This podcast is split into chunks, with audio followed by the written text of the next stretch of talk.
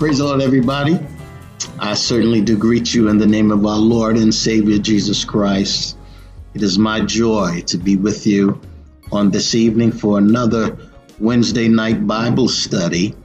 Thanking God always uh, for His goodness, His grace, and His mercy, and for keeping us all day long. Uh, it's it's been quite a day, but I'm grateful that we're able to come together on such a night as this to talk, uh, to study, and to pray. Uh, God's word is is wonderful. I don't know how you feel about God's word, but I love His word. Let's have a word of prayer on tonight before we start this evening of Bible study. Father, we love you and we thank you for this another opportunity for us to come together in your word Bless us as your people, God. Feed our hearts and minds, our very souls. In Jesus' name, amen. Tonight, I want to start uh, a series on the subject of holiness. I don't know how many parts there's going to be uh, to this series, but I feel led of the Lord uh, to go into a, a teaching series dealing with holiness. And the theme of this lesson holiness is still right. Holiness is still right. So I want you to join me uh, about, I would say, about eight, nine years ago. I, I did a series on holiness, and the Lord brought me back to it. Uh, it's an important subject, something that needs to be discussed, something that needs to be taught. Um, so, in these series of lessons, I'm going to talk to you about holiness, uh, not from uh, my perspective or man's perspective, but from from the Word of God. Um, uh, too many times, uh, God's Word has been twisted and and turned to make us feel comfortable. Uh, but the proper thing to do is to come straight from God's Word. Uh, God's Word will keep us alive. God's Word uh, will keep us right. Hallelujah. Anything outside of God's word is not going to do us any good. Well, we know that God is holy. Uh, and what is true of God should be true of his people also. Uh, holiness carries the thought uh, of being separated from the world. Remember this holiness carries the thought of being separated uh, from the ungodly ways of this world, set apart for love, we are set apart for service, and we're set apart for worshiping a holy God. Hallelujah. Remember uh, in the book of Leviticus, uh, chapter 11, verse 44, he says these words um, For I am the Lord your God. Mm-hmm. Ye shall therefore sanctify yourselves and ye shall be holy, for I am holy. Neither shall ye defile yourselves with any manner of creeping thing that creepeth upon the earth. Now, I read out of the Old Testament, the book of Leviticus, um, and the instruction concerning clean and unclean, or proper and what is improper. Uh, and it's the scripture, of course, and you remember the history. It talks about what we should eat and what we shouldn't eat. Uh, and apparently, uh, it was for health reasons, of course, uh, but also as a standard. It was written as a standard, given to Israel as a standard uh, to help them to remain separated from the ungodly society that they were living in. Um, that ungodly society that was around them uh, Deuteronomy chapter 14, verses 1 through 2 Ye are the children of the Lord your God. Ye shall not cut yourselves, nor make any baldness between your eyes for the dead. For thou art a holy people unto the Lord thy God, and the Lord hath chosen thee to be a peculiar people unto himself above all the nations that are upon the earth. So holiness sets us apart from the world. They were not supposed to do what the world did. Hallelujah. Behave like the world behaved. So uh, here are some instructions. And of course, uh, dietary instructions uh, are no longer binding upon New Testament believers. And it's true, and that's another lesson within itself. But uh, it's because Jesus fulfilled the law, He fulfilled uh, their significance and purpose of those rules and regulations.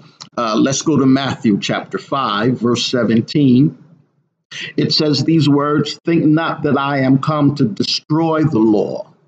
Uh, but he says, and this is Jesus speaking, I am not come to destroy, but to fulfill. So he says it out of his own mouth. Jesus says that I came to not destroy the law, but to fulfill the law. But remember, the principles uh, are embodied in those instructions. So that means the principle of the law is still valid today, the principle of the law. So, uh, number one, then we have to distinguish ourselves. We have to distinguish ourselves from our surrounding society. We are supposed to be a peculiar people, not like the world, but a peculiar people, a holy people. So we distinguish ourselves uh, from the surrounding society that we are living in by glorifying God, and we're to glorify God in our bodies. First Corinthians, this is what Paul writes in First Corinthians chapter 6 verse 20 for ye are bought with a price, therefore glorify God in your body and in your spirit, which are God's. I'll take you to 1 Corinthians chapter 10, verse 31. It says, Whether therefore ye eat or drink or whatsoever ye do, Paul writes, he says, Whatsoever ye do, do all to glory God. I should say, do all to the glory of God. So then, the main object of my life, of a believer's life, is to please God, uh, to please Him, and to promote God's glory. To promote His glory uh, and promoting His glory should be the primary object, primary direction of my life. Hallelujah. It guides my conduct and it will be a test to my behavior, my conduct, uh, and a test of my actions, I should say. I won't do the same things the world does. Why? Because I'm a holy vessel. I don't talk like the world talks. I don't dress like the world dress. And I hear you talking, this is old school. No, really, as it pertains to the Word of God, there's only one school. There's really no such thing as old school and new school. I think this is what gets people in trouble because they're always looking for something new. Hallelujah. But the Word of God is the Word of God. Hallelujah. And this is what we live by. Also, I should say, the detailed emphasis uh, that was placed on ceremonialism, that uh, ceremonial cleanliness. It was there to highlight the necessity of a moral separation. So we don't just look different, we don't just act different, but we live by a different standard, uh, a different morality. Hallelujah. We're not the same as the world. We don't think like the world. So it was a moral separation uh, in thought, in deed, uh, from the surrounding world. Let me take you to Exodus 19 and 6. Uh, I have here in the scriptures, and ye shall be unto me a kingdom of priests and a holy nation. These are the words which thou shalt speak unto the children of Israel. So ye shall be unto me a kingdom of priests. Hallelujah. People who are able to pray and connect others to the same God that they're worshiping. You got to be holy to do that Second Corinthians also 7 and 1. New Testament scripture, having therefore these promises, dearly beloved, mm-hmm, let us cleanse ourselves from all filthiness of the flesh and spirit. Listen to these words perfecting holiness in the fear of God. So, we're going to be talking about holiness Hallelujah. And the fact that holiness is still right. So, in this lesson, we'll talk about several things as it pertains to holiness, um, what holiness is, why holiness matters. Um, so, that means we're going to define holiness. Uh, we're going to talk about the fact that holiness has to do with my temperament. Holiness has to do with my humaneness. Holiness has to do with my relationships. And holiness, hallelujah, is still important. So we'll close out with the question Is holiness still important today? That's a very relevant question. So we'll close out with that. Is holiness important today? So let's go into the lesson. We're in First Peter um, chapter 1, and I'll read verses 13 through 16. This is our foundation scripture for tonight. And what Peter is doing, the apostle is doing, he's making an appeal for a holy life. And he's talking to Christians, he's talking to born again believers. He's making an appeal to them to live a holy life. Talking to people who are already saved. Why do you need to talk to people who are already saved about holiness? Because they need to understand that God ain't changing. He's a holy God. Hallelujah. And people who are filled with his presence, filled with the Holy Ghost, you should have a desire to live holy. Don't walk away from holiness. Don't stray from holiness. So he says, Wherefore, gird up the loins of your mind, be sober, and hope to the end for the grace that is to be brought unto you at the revelation of Jesus Christ. Why does he say this? Because when Jesus comes back, he's coming back for a holy people, not an unholy, but a holy people. He says, as obedient children, not fashioning yourselves according to the former lust in your ignorance. But as he which hath called you is holy, so be ye holy in all manner of conversation. And you've heard me teach this before. When the Bible in the New Testament talks about conversation, he's talking about your behavior. Yes, because it is written, verse 16, here we are, because it is written, Be ye holy, for I am holy. Hallelujah. For I am holy. I want to tie that in with uh, Hebrews chapter 12, verse 14, and you'll hear this particular passage of scripture later on in our lesson, but I want to read it now where it says, Follow peace with all men and holiness without no man shall see the Lord. Hallelujah. No man shall see the Lord, not without holiness. So, uh, what is holiness? And why does it matter? And understand because uh, for some reason it, it, seems like we have uh, lost something along the way. In some ways, it seems like uh, the teachings on holiness has been largely forgotten. Uh, for some reason, people don't want to talk too much about holiness. Uh, and nowadays, when the preacher talks about holiness, it seems to turn people off. They don't want to talk about that. They want to talk about prosperity. They want to talk about being blessed, but they don't want to be uh, told anything about the holiness of God. How can I be happy? Now, when you read the Old Testament, you get the message. It's a strong message that talks about holiness and how uh, to please God. And there's there is an underlining message that you really can't be truly happy unless you are truly holy. That'll preach right there. Yeah, I might I might preach that this Sunday. Uh, but listen, in a lot of ways, uh, holiness seems to be passe in the mentality of a lot of believers, and that's that's not a good way to think. I want to take you to a scripture in in Genesis, and it deals with Isaac. Um, we have a heritage of holiness.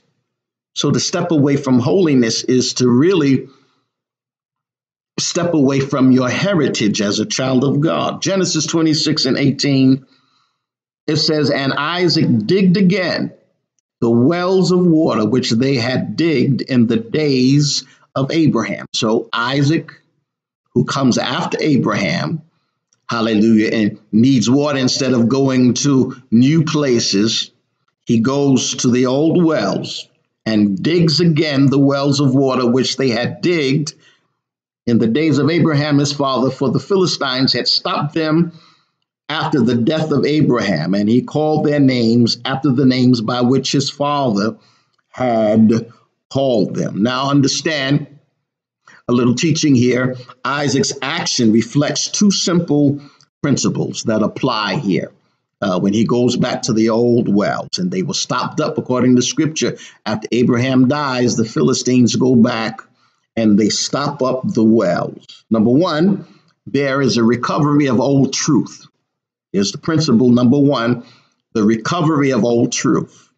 Um, so it's sad to say, holiness today, for us to teach holiness, is like the recovering of an old truth because a lot of people don't want to preach and teach about holiness. Hallelujah. But what Isaac was doing, the principle here, number one, He's recovering old truth, uh, which has been a means for blessing. It was a mean of blessing in the past. They were able to have water to drink in the past, water representing life. Hallelujah. It represented, and it was a means for blessing in the past uh, because God never changes. He never changes. Why did I say that? Because uh, exactly what God did then, he's able to do now. And exactly what God expected then, holiness, he does expect now. So it became now, uh, according to Isaac's time, it was a blessing in the past. Now it's going to be a blessing in the present. It means a blessing again in the present. So while our quest for something new may prove sometimes to be barren. Hallelujah. Everybody's looking for something new. Everybody's trying to come up with some kind of new theology. Hallelujah. And you got to be careful because if it's not God's word, you'll come up barren, even if it looks fruitful. If it's not according to God's word, it's barren. Hallelujah. Number two, the second thing is no one should be discouraged. No one should be discouraged from attempting to recover that truth. Hallelujah. Don't be ashamed or discouraged. I want to be like God. I want to be his child. So don't be discouraged and don't let people discourage you from living a holy life. No, there's nothing wrong with holiness. Holiness is still right. So I have in my notes don't let anyone discourage you from attempting to recover these truths by any prejudice, hallelujah, ill will, or unsympathetic attitude against the truth about God's holiness. You know how people treat you, child, don't take all that. You don't have to do all this, that. Yes, God is a holy God, and He requires us to be a holy people. So let's dig deeper into this holiness. Hallelujah. Let's consider uh, how do we define holiness. So let's let's do this. Let's consider holiness as a noun. Um, yeah, as a noun that belongs with the adjective holy and the verb sanctify. You know, the old the old mothers used to say, "I'm wholly sanctified." And we would chuckle at that, but there's something to that. Holy sanctify, holy and sanctify. And when you put those things together, it really means to make one holy, to make holy, to make holy. Say it with me to make holy. Um, so, no matter what language you use, because you know the Bible uh, was written the Old Testament in Hebrew, the New Testament in Greek. Uh, so, in both biblical languages, Hebrew and Greek, um, it means to be separated and set apart of God. I'm separated and I'm set apart for God, meaning consecrated, and I'm made over to Him. Listen to what I said.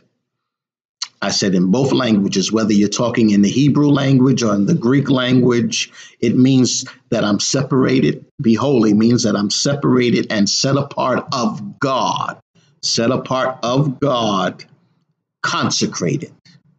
Hallelujah. And made over.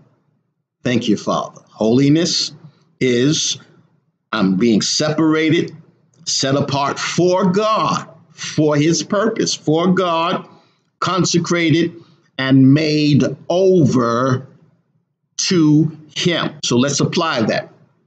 Let's apply that. That means I'm his child. We are his people. We are his holy ones. We are his saints. So the word applies. The word holiness, all of that implies devotion. Two things, write it down. Holiness implies that I'm devoted to him and it implies assimilation. Assimilation, I'll spell it for you A S S I M I L I L A, I'm sorry, L A T I O N. So, devotion, living a life of service to God. Living in holiness means that I'm living a life of service to God. It's for His glory.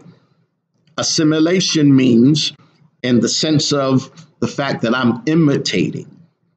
We talked about that a little bit of that last week. I'm imitating, I'm conforming to, and I'm becoming like the God I'm serving. Yes, I'm becoming like Him. I'm becoming like Him, learning His ways, His thoughts, His behavior. Any child, hallelujah, that's living in the home, they develop characteristics that are like their father or like their mother because they're in their presence. They may talk. Have you ever heard people say, Child, you talk just like your daddy, or Child, you walk just like your mama? It's because you're around them all the time. So, here, holiness, devotion, assimilation, hallelujah, in the sense that I'm imitating God, I'm conforming to and becoming like the God that I'm serving. So let's dig deeper into this thing because we have to talk about the fact that holiness has to do with my heart. My heart, the center and the focus of my interpersonal life. Um, whatever motivates me, the source of my motivation and the seat of my passion. That's what I mean by the heart. So and holiness begins in my heart. And I need to talk about this because so many times uh, when you come into the church environment, you get the feeling or uh, you know, you start feeling like holiness is just about how I dress because that's all people talk about. Child, if you want to be holy, you got to make sure, make sure you have the, the prayer scarf on your head. Make sure you take this off. Make sure your dress is the right length. Now, I'm not knocking all of that. Don't don't misunderstand me. Uh, but if the only definition of holiness is what I look like on the outside, then I've missed it. Because all I did was was change how I look on the outside. And I only did it because a man told me to do it. But holiness is unto God, and it begins in my heart. Listen, there's a whole lot of people who have lengthened their dress. They've taken off their their makeup and their jewelry. Hallelujah. They don't wear tight clothing. They do all of that, but they're still not holy because it's not in their heart. Holiness, say it with me, holiness begins in my heart. Isn't there scripture somewhere where God spoke to Israel one day and said, I hear you talking? I'm paraphrasing. I hear you talking, but your hearts are far from me. Hallelujah. They had stopped being a holy people. They were doing whatever they wanted to do still coming to to the tent, still making those sacrifices, but going home and doing whatever they wanted to do in their own personal tent. So, listen, holiness is not just what I do in the temple, but holiness is how I act when I've left the temple, when I'm living in my own tent. Holiness begins in my heart, it starts inside. with the right purpose that seeks to express itself, hallelujah, with a right performance. I want to do this to please my God. He's holy, so I want to be holy. So the motive behind uh, my motions, my my speech, the motive behind this is to please my God. Hallelujah. That's the main goal. My main goal should be to please God. Listen, let's go to Ephesians chapter 1, verse 4. I want to read this to you. This is what Paul writes. He says, according as he hath chosen us in him before the foundation of the world. He did this, and listen to what Paul says that we should be holy before the foundation of the world. It was his choice to bring us into holiness. Into holiness. We should be holy and without blame before him in love. He's chosen us to be holy. He didn't choose us to be like the world. He chose us to be holy. He didn't choose us to be like the world. I'm going to say it again. He didn't choose us to be like the world. He chose us to be holy. So, holiness has to do with my heart. The second thing I want to briefly discuss is the fact that holiness has to do also with my temperament. With my temperament. Listen, I have in my notes um, factors that make specific ways of reacting and behaving. It ought to be natural to me to act a certain way as it pertains to holiness. It ought to be natural and by that, I'm not saying that you you should no longer be spiritual. Hallelujah. Uh, what I'm really saying is being spiritual should become natural to you because I spend so much time with God, because I'm praying so much, because I'm focusing so much on pleasing Him. Hallelujah. It's it's not even an afterthought to be like my God because I'm walking in holiness. And I'm not saying it's an overnight thing, it's a process, and we'll get there. But holiness does have to do with my temperament also. We got a whole lot of people saying, I'm holy, I'm holy and sanctified, but you're cursing people out in the parking lot. But you won't stop backbiting, but you won't stop gossiping. That's not holiness. Your skirt is all the way down to your ankles but you still have a problem talking about people. That's not what holiness is all about. That's why I meant by saying we focus so much on how to dress and we're missing the fact that holiness starts in my heart. Holiness also has something to do with my temperament, factors that show me how to react and behave in a way because I'm living in holiness that now has become natural to me. True holiness, listen, means, and you can write this down true holiness means that I'm inheriting God's behavior. My God, that there's a song in my spirit now, and I don't know why we don't sing these songs anymore. Uh, it was back in the day when we had devotion service. It wasn't just praise and worship and everybody and praise and worship. A lot of times today, people think praise and worship is me just sit there and listen to a group sing to me like entertainment, and that's wrong. Just because it's praise and worship don't mean that you don't praise and worship. But back in the day, uh, one of those devotional songs would go like this: "To be like Jesus, to be like Jesus. Oh, how I want to be like Him." So meek and lowly, so high and holy. Oh, how I want to be like him. We don't sing that no more. We need to go back to singing those songs. There's a meaning there. Instead of trying to be like the preacher, instead of trying to be like the missionary president, I want to be like Jesus. And why should I be like him? Because he's a holy God, he's righteous, and my behavior should assimilate his. So, has to do with my temperament. Listen, I read a book a little while ago um, by J.I. Packer, and the title of that book is A Passion for Holiness. And uh, it was written several years ago, and it's called A Passion for Holiness. And there's a section in that book that's actually entitled Holiness Has to Do with My Temperament. It's a part of the book. And he goes into a section there where a lot of us dealt with in college and in high school, even, where he talks about the four types of um, temperaments.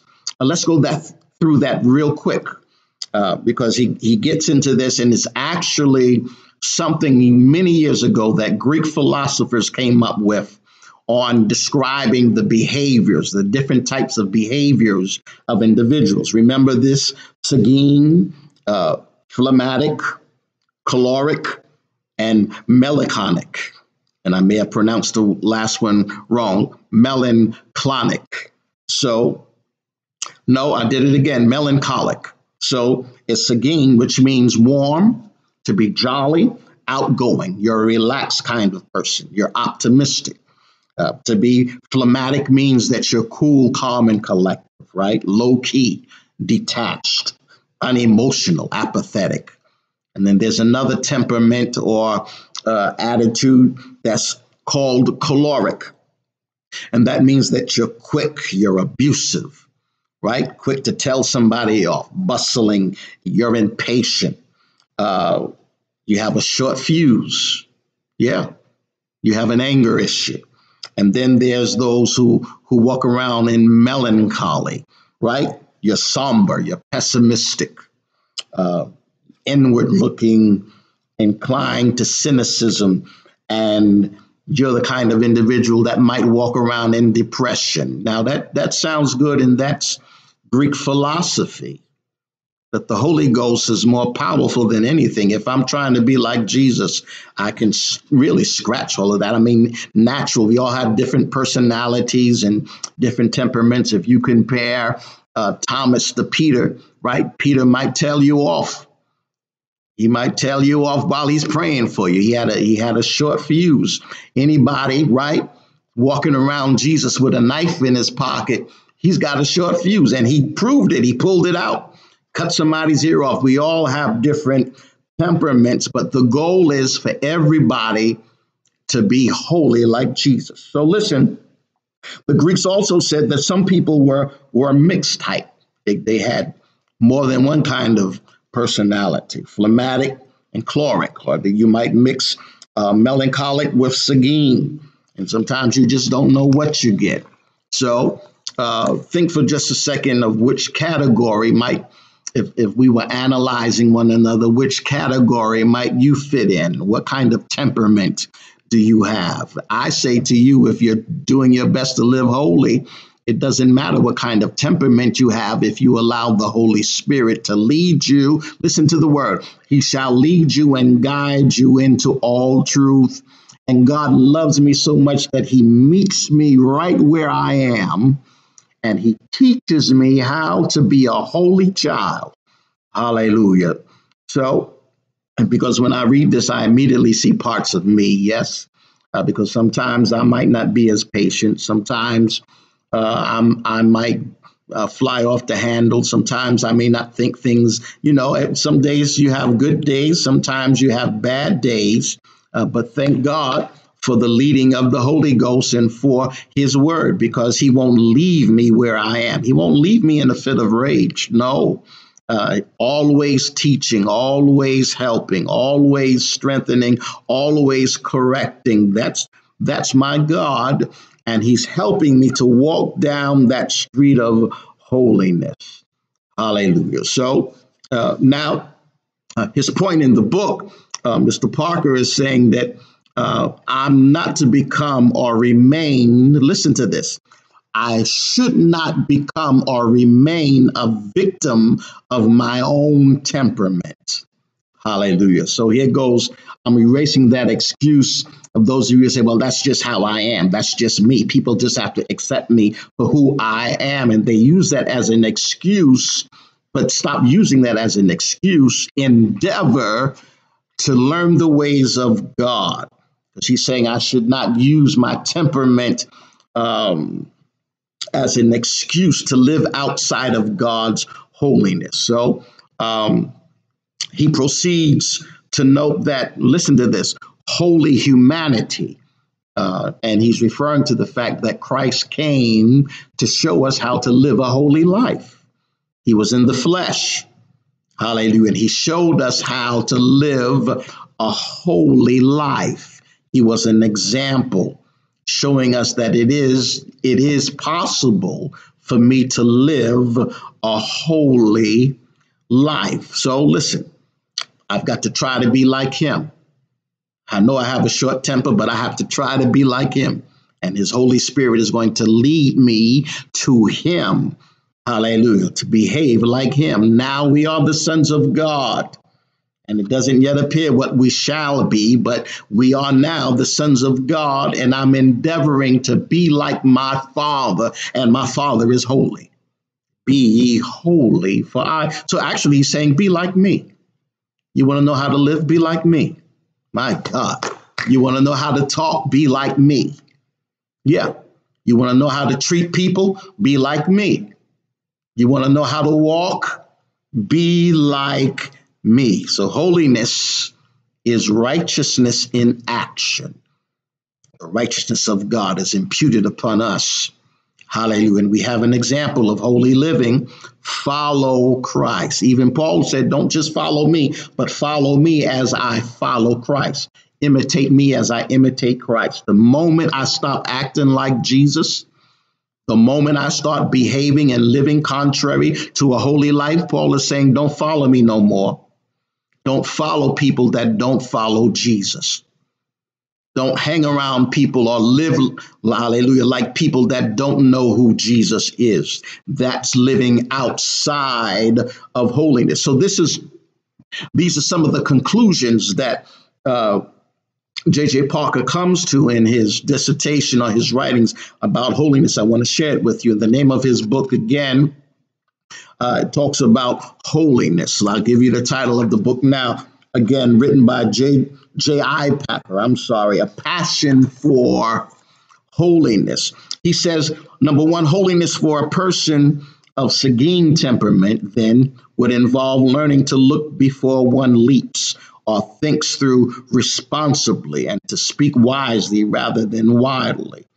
Person with a phlegmatic temperament would involve a willingness to be open to people, to feel with them and for them and to be forthcoming in relationships and to be vulnerable in the sense of risking being hurt. Now, again, uh, he's pulling from Greek philosophy. At the same time, he's saying it don't mean nothing really because uh, if I really live according to what I'm talking about right now, then I'm using my temperament, my my humanity Hallelujah. I'm, I'm using that as an excuse to live outside of God's holiness. So he's giving me this so I can make the adjustment. You have the Holy Ghost, make the adjustment. Don't just listen to the preacher. You have the Holy Ghost, hallelujah, and you're struggling with this holiness thing. Make the adjustment. Hallelujah. Just just lay your hand on yourself and say, I need to make some adjustments. And the adjustments you should make then, if you don't want to listen to the preacher, listen to God's word. Get into God's word. His word will tell you to be holy because I am holy. So, holiness for the choleric person will involve practicing patience and self control. You know, patience and temperance are the fruits of the Spirit, after all. So, um, you can knock all of this out. You don't even have to learn all of these definitions if you would just follow the leading of the Holy Ghost and obey God's word. Finally, holiness for the melancholic person will involve learning to rejoice in God, to give up self pity and proud pessimism. Yeah. Let it go and believe God. Hallelujah. Just believe God. Hallelujah. Just believe God. I feel that in my spirit. Just believe God. Now, I'm going to discuss something about holiness that might throw some of you off. And I want you to listen to me carefully because holiness also has to do with your humaneness. Say it with me. Holiness has to do with my humaneness. And let me explain that because what I'm really talking about is the fact that my life should be lived the way it was intended by God, that humans should live before his presence. So it involves my humaneness because I'm I'm I'm living in this body. I'm still in my flesh. I love the Lord. Hallelujah. And holiness should be exemplified. The righteousness of God is revealed through the life that I live. That's what I'm talking about. And I felt you tightening up. What does he mean? I mean the righteousness of God meaning I'm living my life in this in this body. I'm I don't have my glorified body yet, but my life is being lived. And I read the scripture earlier. Everything I do should be done to glorify God. So it involves my humaneness, how I'm living this life. I should be living it as the Creator intended me to live it. Human life lived as the Creator intended, right? This is reasonable and it makes sense because God made us for himself. So salvation is about us being reconciled unto himself. I want to bring you back into my presence. I want to bring you back into living the way that I want you to live. I know it's difficult because you're in this flesh, and in your flesh, there's no good thing, but I'm going to put something in you. I'm going to put my Holy Spirit in you, and He shall guide you. He shall lead you into all truth. You want to know how to live holy? Hallelujah. Follow my word. Let the Holy Spirit lead you. Let me lead you into all truth, and I'll show you how to be like Jesus because he's holy. Be ye holy. Be ye holy. You want to know how to be holy in human form? Follow Jesus. Human life lived as the Creator intended since God made man for himself. So we got to have a brief discussion about why why did God make us? Why did God bother to make us? And and there's a there's a teaching out there uh, that said that after you know God created the world and the animals and all of this, that God uh, he got lonely, uh, so he made man because he was lonely, and that's that's nice. You know, it it sounds uh, like a heartwarming sentiment. Uh, God was lonely. Uh, but I didn't hear God say that in His Word. He said it's not good for man to be alone. But I don't see anywhere in the Word where God complained and said, "Oh, I'm tired of being by myself." Uh, it's it's just not true. Uh, because God is independent of man. My ways are not your ways. My thoughts are not your thoughts. Um, he he doesn't need. He does not need the rest of creation for anything. Um, I, am going to take you to the book of Acts, chapter chapter 17. Let's let's let's go to the book of Acts, chapter 17, uh, verse 24 and 25. It, it says this. This is this is Dr. Luke writing. This is Dr. Luke writing. He says, God that made the world and all things therein, seeing that he is Lord of heaven and earth, dwelleth not in temples made with hands, neither is worshiped with men's hands as though he needed anything, seeing he giveth to all life and breath and all things.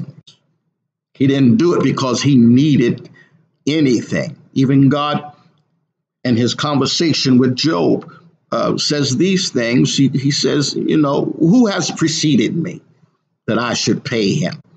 Uh, everything under the heaven belongs to me. I don't owe anybody anything. Nobody. He says, Who hath prevented me that I should repay him? Whatsoever is under the whole heaven is is mine. I, everything is mine. I, I I don't even I don't I'm not like you all. You know, um, no, not at all. Let's go to Psalms 50. For every beast of the forest is mine, and the cattle upon the thousand hills is mine. I don't I don't need money. I don't need nothing, nothing, none of the stuff we need. He don't need any of forgive my my vernacular, but he doesn't need all that stuff. He's he is self-sufficient. He is God. You don't get any better than that. Hallelujah. He is the epitome of satisfaction. He is God and God all by himself. He said, I have in my notes the Lord your God in, in your midst, the Holy One, the mighty one, one will save. He will rejoice over you with gladness. He will quiet you with his love. He will rejoice over you with singing. And I read that verse to say, hallelujah, that he, he doesn't need us. And the reason why he made us was because he, he simply wanted us. He's sovereign. He just decided. Um, so we're not a meaningless creation made by a disinterested creator or a lonely creator. Uh, he's still intensely, though, interested in our lives. And I thank God that God is interested in my life. He deeply and tenderly loves me. I can't even comprehend. It's a love that goes beyond my my comprehension and understanding. He just chose to make us. He's he's just God, right? Uh, and he's in the midst. He's a mighty God. Hallelujah. He chose to save me. My God. And, and Zephaniah, Zephaniah sees it and he says, He will save. He will save. He will save. He will rejoice over thee, and he will rest in his love. He will joy over thee with singing. Not only did he make us, but he was proud of his creation. And salvation is all about bringing us back into that relationship where we can walk in his way. And that way is holiness. And I have to say this again you cannot see holiness as something that is man made. And I know some people reject certain things. Hallelujah. But and, and and let me put it to you this way because the Pharisees and the Sadducees they took God's word and added about 613 more rules and regulations. That's man stuff. Uh, but the Holy Ghost uh, would let you know that you must follow the ways of God. Hallelujah. So he didn't need us, but he made us because he wanted us, because he's a sovereign God, and he made us in his image. Hallelujah. Thank you. Thank you, Jesus. He made man in his image. And this is important here uh, in understanding this. He made us, and many believe. I know uh, you, you'll run into some uh, preachers who who really talk more evolution than they do anything else, and I have I have a problem with that. That's another lesson. But many think uh, that men are just simply a, a higher development or a better development of animals, meaning we came from the animal. But the Word of God doesn't say I came from a monkey. It doesn't say that. It says that God made man in his image, right? I've heard it in school. They push that evolution stuff. Uh, and I think one reason why man or so many subscribe to uh, the evolutionary concept or the theory uh, is because uh, and, and not just because they researched it or studied it or looked at some bones or whatever, but I, I really think it's because it relieves them of the responsibility before a holy God. It relieves them of. It, it's really putting your nose up in God and saying, I didn't really come from you. I don't believe I came from you. You rather believe that you came from an animal than to believe that uh, you came from the image of God. Uh, but the Bible, if I take, remember Genesis chapter 2, verse 7, the Bible says uh, that the origin of man uh, is from God. It's, it's a direct creation of God. And the Lord God formed man in the dust of the ground. I'll read it. He formed man out of the dust of the ground. Now, you either believe the word of God or you don't believe the word of God. But the word of God says God formed man out of the dust of the ground and breathed into his nostrils. It's right in the word. Breathed into his nostrils the breath of life, and man became a living soul. Hallelujah. And uh, in his image made he man, male and female. He made in his image, he made man. There's there's a there's a Latin phrase that says imago Dei, imago Dei. Um, so let me describe and, and get deeper into the image of God because we believe the image of God is not so much as something uh, that man has, you know, the image of God really is something that man is. Let me say it one more time. The image of God is no is not so much as to what man has, but it's really something to do with uh, what man is. So let me say, go further. Humankind, humans created to be um, a graphic. I have in my, my notes a graphic image of his creator. You are uh, a graphic image of your creator, a formal, visible, because God is a spirit. God is a spirit. So when he made us in his in his image, we man became a graphic image of his creator, graphic, a formal, visible, and understandable representation of God and how he is. That means also characteristically, because God is holy, and God did not just become holy, God is holy. He was holy when he was making Adam. And because man was made in his image, that image also projects holiness. Now, I know sin severed us, but in the beginning it was not so. That means when Adam stood up, he stood up in holiness. I felt that in my spirit. When he spoke out of his mouth, he talked out of holiness.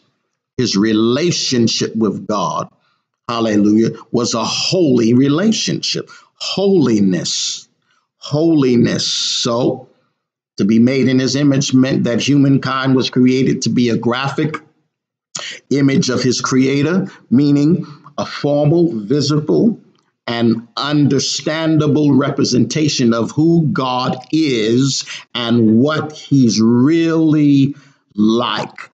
So, someone who's filled with his spirit should eventually become more and more, hallelujah, like Christ. And that involves holiness. Hallelujah.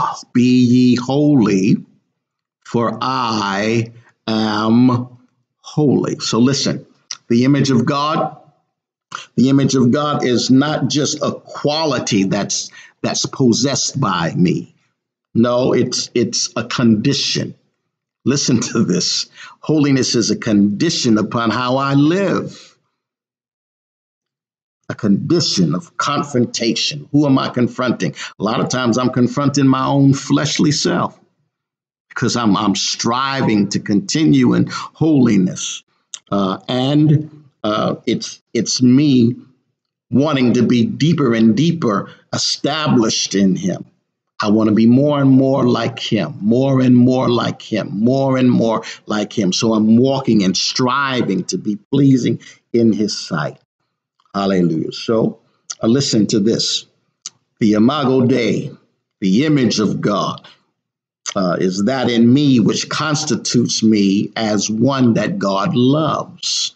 It, it constitutes me. It, it brings me more and more to who my Father is, this way of holiness.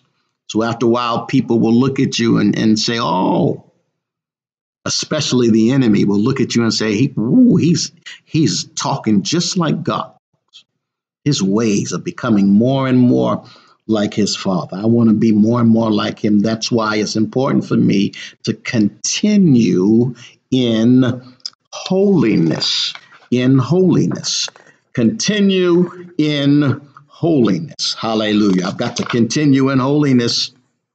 And I'm winding down because um, listen, there there is a common command given in the New Testament for us um, that we should continue we should continue to seek God, to seek his ways, to live like him, to be like him. Let's go to Romans 12, 18. Uh, if it be possible, as much as lieth in you. Uh, now, and, and he's talking about the fact that holiness now, and I'm, I'm going ahead of myself, but holiness also has to do with my relationships.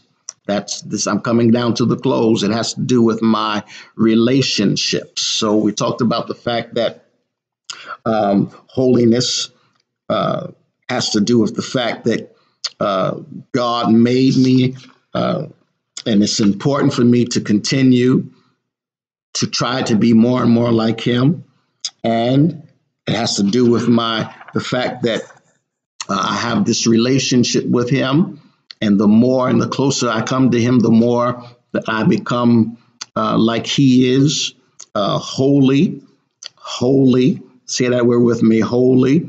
Uh, and it's a common command in the scriptures uh, that we should seek peace between. Um, okay, we should seek peace between me and him, and me and you. Uh, so, a person living outside of holiness is not going to have peace between him and God. And, and, think about it. And and my mind is racing. Forgive me uh, because I'm so many thoughts are coming to my mind. But think about it in your own relationships, especially those of you who are raising children. You have peace when they're obeying you, when they're respecting you, right? When they're doing what you told them they should do. But when they st- step outside of your instruction, when they have done something opposite to what you have told them, there's no peace anymore, right? Now you're walking down the street of chastisement and discipline. Uh, th- there's no peace there.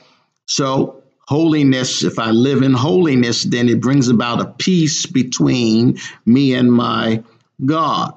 Uh, and he says it, if be possible, as much as life, and you live peaceably. So it deals with also my relationship with my brother and sister. So, um, and there are other scriptures I can go to, but you're not really holy, not really holy if you talk about how tight and how close you and God are, and you don't get along with none of your brothers and sisters. No, and let's let's talk about that uh, because, and again, we spend so much time on uh, holiness as being how you dress, and and the saints don't even get along and peace between us is a part of holiness also. Follow peace with all men, holiness without. Follow peace with all men, holiness without. We like to quote holiness without, but before you get there, it says, follow peace with all men. And here Paul is saying, if it be possible, it's not always, you know, you, you do all you do, but if it be possible, for as much as lieth in you, live peaceably with all men. Second Corinthians 13 11. Finally, brother, and farewell, be perfect, be of good comfort, be of one mind, live in peace. He's talking to the saints. Live in peace, and the God of love and peace shall be with you. Listen, when Jesus told them these words, he said, They shall know you are my disciples. He did not say this. He didn't say, They'll know you're my disciples because your dress is down to the floor. He didn't say that. They'll know you're my disciples because you took off the earrings. He didn't say that. He said, They'll know you're my disciples because of the love that you show towards another, one another. And that is a part of living holy, holy, holy. That's a part of holiness. And I know some of you are tightening up on me because you want me to jump into all that earrings and all that stuff. No, um, I'm talking about inside stuff right now. Mm-hmm. He says, First Thessalonians 5:13, and to esteem them very highly in love for, for their work's sake and be at peace among yourselves. This is part of holiness. Yeah, it is. It's part of holiness. It's part of holiness. And, and some of you may not feel that way, uh, but it is a part of holiness. But the wisdom that is from above is first pure, then peaceable, gentle and easy to be entreated, full of mercy and good fruits, without partiality and without hypocrisy. All of this is under in the doctrine of, of holiness. This is this is the fulfillment. Be real. Holiness is about being real. Holy holiness, that's part of holiness too. Hallelujah. I, I need to hasten on, uh, and this is getting even better to me. But listen, um, holiness, and and I'm and let's let's close out here. Let's close out here because I've taken a lot of your time. Um, and again, this is a series dealing with holiness. But I want to talk about the fact, uh, and, and, let's close out with the question. There's a question here: um, Is holiness important today? Is it important today? Is holiness important today? Now, let me say this. If if I have to answer totally on what's being observed, if I answer that question totally according to what's being observed in the church, right? Um, by what's being preached today, by what many people are teaching today, right? The prosperity gospel, uh, just be blessed. Uh, some are teaching if if it feels good, it must be right. Yeah, they're teaching that kind of stuff. If I just went through observation, I would have to say no. It don't seem important because uh, people seem to be moving away from holiness. Um, holiness. I mean the the true nitty gritty of of holiness. Uh, they're they're going into ritual, uh, you know, and they're going into other things, but it's not pertaining to holiness. And and there's an issue with that. And you know, how do you think God feels? Because uh, there, people are saying, "Well, I'm a child of God," but you don't want to be like God. You don't want to listen to God. You don't want to follow His word. Uh, we don't want to keep His commandments. Um, we don't want to be obedient. We don't. We don't even want salvation according to His word. Preachers won't even preach salvation according to God's word. Uh, they're, they're doing it uh, to make men feel comfortable, and that means they have to leave holiness out because to be holy, I have to deny my myself. Um, so, because of leadership and because even evangelism, a lot of times when you listen to the message of that's supposed to be evangelical, it, it's not based on holiness or true salvation. Just just come, just have a good time. Uh, but holiness is all about having a desire to be like Christ, to be like my Creator.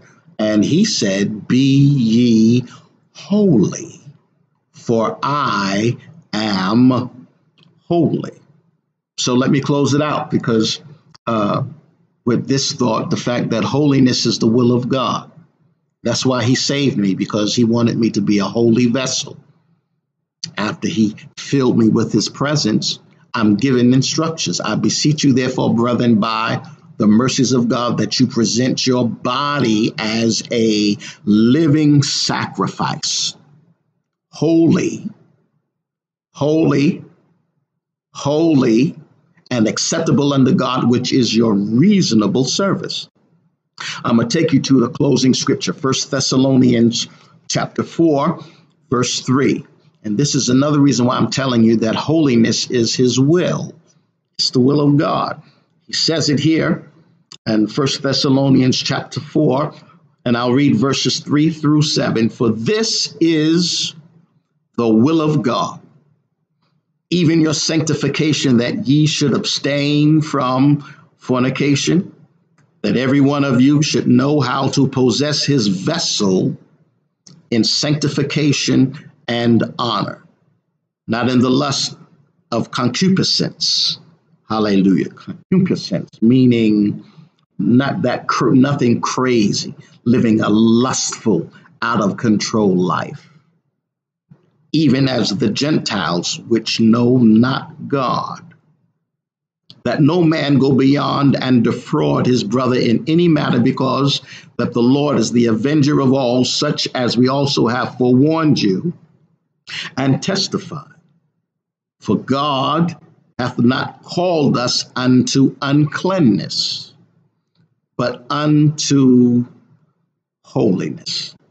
Begins the statement by saying, This is the will, this is the will of God. This is his will, that you be holy and sanctified. So gird up your loins, as Peter says in our foundational scripture. Gird up the loins of your mind, be sober, and hope to the end of, uh, for the grace that is to be brought unto you at the revelation of Jesus Christ. As obedient children, not fashioning yourselves according to the former lust in your ignorance, but as he which have called you is holy. So be holy in all manner of conversation. In every area of your life, be holy. In every area of your life, be holy in all in all manner of conversation because this is why I'm telling you this. Peter said, This is why I'm telling you this because it is written, Be ye holy, for I am holy. This is part one of our series on holiness. We're going to get deeper and deeper into this thing. Holiness is a way of God and holiness without.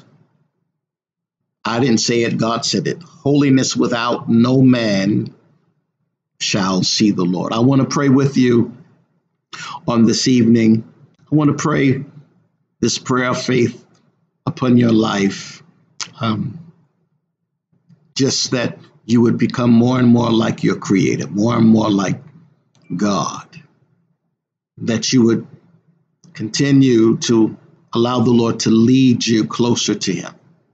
And that we as a people, of course, uh, not just individually, but when we come together, there'll be a, a true sense and a, a true uh, place and a true feeling of, of holiness. Holiness. Holiness between us, holiness in us holiness when we're together, holiness even when we're alone by ourselves, that we're walking and talking and living in holiness, striving to be all that God has us to be, obeying His word. I want all of this for us and for you. And if you're not saved and you're you're you've watched this, I want I want you to let go and let God fill you with His presence. You don't need to be like anyone else. Let, let God meet you where you are. Let Him bring you into holiness. Holiness is a way of life, it's not a, a denomination. Holiness is not a cult. God is holy, and He wants you to be holy too. Father, I've given them what you have given me to share on tonight. And we are praying this prayer of faith, Father. Help him, help her to be more hallelujah, of what you want them to be. Striving and walking and living in that in that way of holiness. Not as man prescribes, but according to your word, according to your will. You want all of us to be holy and to live according to your purpose. This is why you made us, that we would walk before you, that we would worship you in the beauty of holiness. Help us, O oh God, to be your holy children. Hallelujah. Because you are a holy God and heaven is a place for holy people. Help us to remember this.